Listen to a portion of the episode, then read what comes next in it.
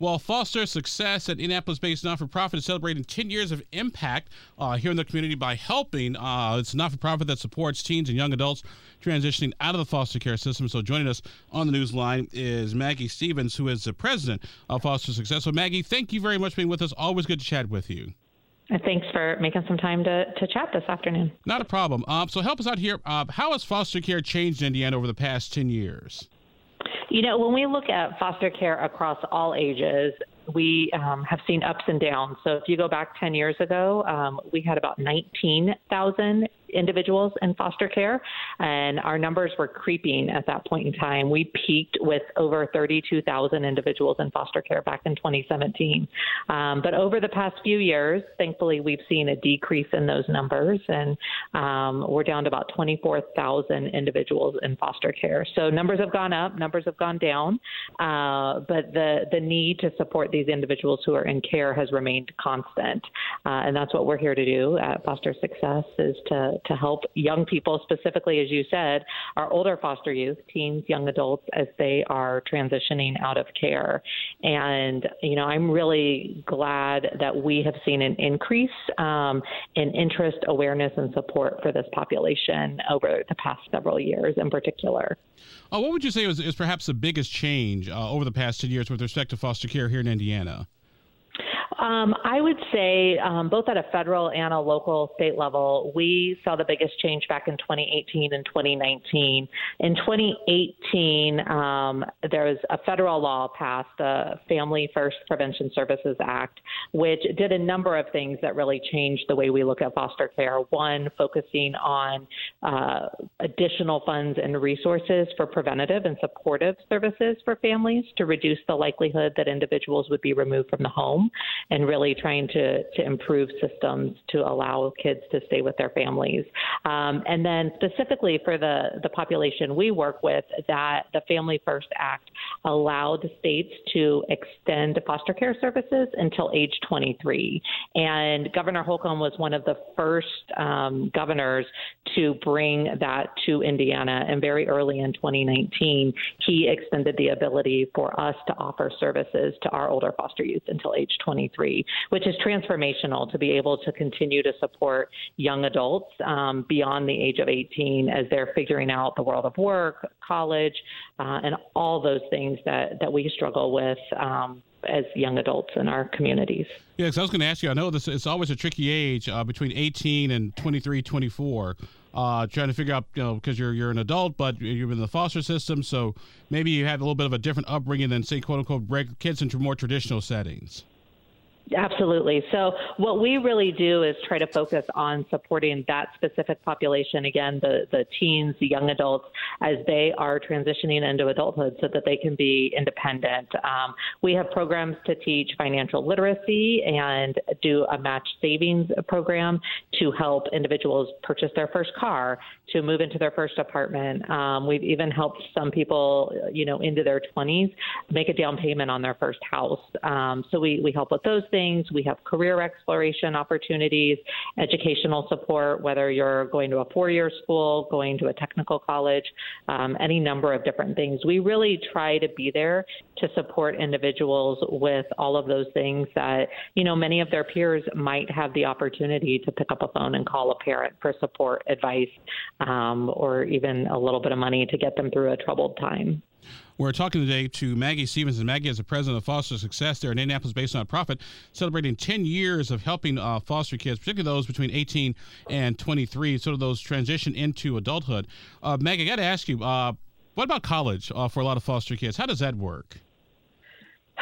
So, uh, you know, I think a lot of our students, when they're in high school, you know, they have aspirations to go to college. Um, they don't always know if if they're going to be able to go to college. And so, in Indiana, we are fortunate that our seventh through 12th graders who are in foster care or students who enter into foster care between seventh and 12th grade can benefit from the 21st Century Scholars Program, which will help offset a lot of their expenses.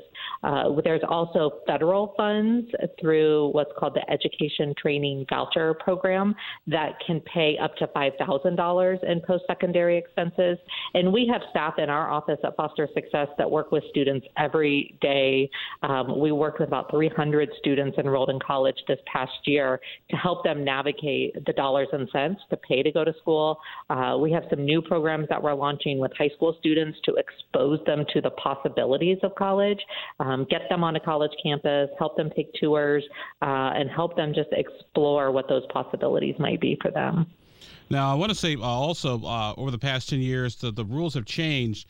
Uh, so even before you get to, to college or post secondary education, uh, you now do now do tracking of the state's foster care kids to make sure they're finishing school.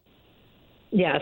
So back in 2018, we were able to um, push forward some legislation that has the Department of Education and DCS working together to look at the education outcomes for our our foster youth who are in grades K through 12. Uh, unfortunately, year over year that we've been getting the data and looking at it, we continuously see that our students who are in foster care are performing significantly uh, lower compared to their non-foster care peers. So, for example, of those students who make it to their senior year in high school, uh, a student in foster care, or only 55% of our students in foster care are graduating from high school, compared to 85 percent of their non-foster care peers. And so there's definitely a gap there and what we're trying to do is not only help them get to graduation, you know, but for those who for one reason or another don't finish high school, we we connect them to other job training, high school equivalency programs and any number of other resources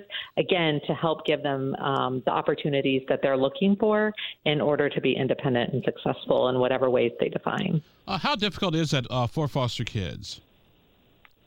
Um, you know, I think what I have found in working with this population of teenagers is they are resilient. Uh, I say every day that it is heartening and humbling to do this work because our young people just power through so many challenges. Um, you know, I think it's they they don't always have an adult to fall back on. Um, sometimes they find people in their schools. Some of them do have foster parents who are helping them out, but it takes a lot of resilience um, and just maybe some some stubbornness along the way. Um, I've talked to youth in care, you know, who go to a different high school every year, yet they are able to you know find it within themselves to power through and and finish. Um, and I'm incredibly impressed by what they are able to accomplish. I was going to ask you about that. Uh, with, with with the foster care kids or, or young adults, uh, are they are they because the old story stereotype used to be they, they moved around to a different home like every year or every six months. Uh, what has been what has been happening in that area to, to get them in more sort of more sort of a permanent setting, so that way they don't have to worry about you know leaving you know, going from school to school and then thereby getting behind. Right. You know, it varies from from person to person, um, for better or for worse. You know, I most of the young people that I talk to, though, do have stories of being in at least you know two or three different homes during their middle school, high school years.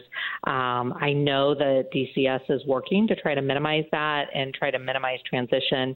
So if they are changing placements, they're not moving, you know, across the state or to different districts. Um, but it's challenging. I mean, there's there's a shortage shortage of foster care homes across the state. And so they are constantly looking for places for our young people to be um, and, and to be housed and to be safe and be connected to the community that they're already a part of. Our guest on the program today is Maggie Stevens. Maggie is the head of Foster Success. They do a lot of work uh, with foster children, foster teenagers to young adults, sort of that 18 to 25, sort of those transitional years from, from permanent foster care uh, to becoming uh, an adult. Uh, Maggie, let me ask you. Uh, COVID nineteen, obviously, you know, for the past couple years, has you know kind of knocked a lot of us off of our game. How has it impacted you folks in the foster care universe? For our, you know, again, the older youth that we're talking about, especially those who were over 18 uh, and and really just starting to to make their way in the world, they they saw a significant impact. Um, if you go back to the spring of 2020, when a lot of our colleges, um, pretty much all of our colleges, were closing their campuses, moving classes online, closing residence halls, um, our older youth didn't always have a, a home to return to um, when their peers were packing up for the semester and, and going back to the, house they had lived in for 18 years before. Uh, I will say that the colleges and universities across the state, the Department of Child Services worked really hard to make sure that everybody had, you know, a place to be or allowed to stay on campus. Um, but what really came to light during that period of time, whether it was a housing issue, whether it was a cash flow issue because they had been temporarily or permanently laid off from employment, uh, was this idea of family privilege. And many of our older foster youth, these individuals who are aging out of foster care without a permanent placement, lack family privilege. And I don't think it's something that we think about um, until you know you come into a situation like this and you recognize that for somebody who ages out of foster care, without that permanent placement, they don't necessarily have a family to fall back on in times of crisis, whether it's a global pandemic or, you know, some other situation that has led them to lose a job, become very ill, whatever the case might be. And they also are lacking those connections for network networking um, and and moving into different opportunities. So again, we really tried um, over the past couple years and even before to be that that safety net for our young people, to connect them to resources, to connect them to other people. Uh, we launched an emergency fund that we've been able to sustain and, and really help meet those immediate needs. You know, when a car breaks down, which in Indiana is critical to get to work or to get to school, we're able to make small grants to help somebody, you know, not fall off their path because of one small bump in the road. And speaking of small bumps in the road, uh, how those how those how those bumps changed over ten years? Uh, you know, again, I think, you know, for us, what we're seeing is a, a, realization of the bumps. I think, you know, even if you go back 10 years ago, our young people were dealing with um, increased issues of PTSD and mental health issues. They were dealing with challenges in housing and homelessness. Um, unfortunately, if you look over the, the past decade or so and you look at the long term outcomes of those aging out of foster care, um, we're not seeing significant changes or, you know, in the, the outcomes. Uh, we still see, you know, young people who are, exper- you know, one in five individuals, you know, experience homelessness homelessness within two years of leaving foster care. And unfortunately, that number's held pretty steady. Um, there have been some, you know, attempts with some new voucher programs, new housing support programs to try to close the gap, um, but we're not quite there yet. So we're still de- dealing with housing instability, um, significant numbers of mental health issues that we need to support our young people with, and just some overall challenges that their non foster care peers are not facing. Maggie Stevens, a foster care CEO and president, with us on the program for a few more minutes. Uh, talk about uh, sort of foster care, foster success, how they've helped uh, young people sort of age out of foster care between that 18 uh, to 23 uh, years old.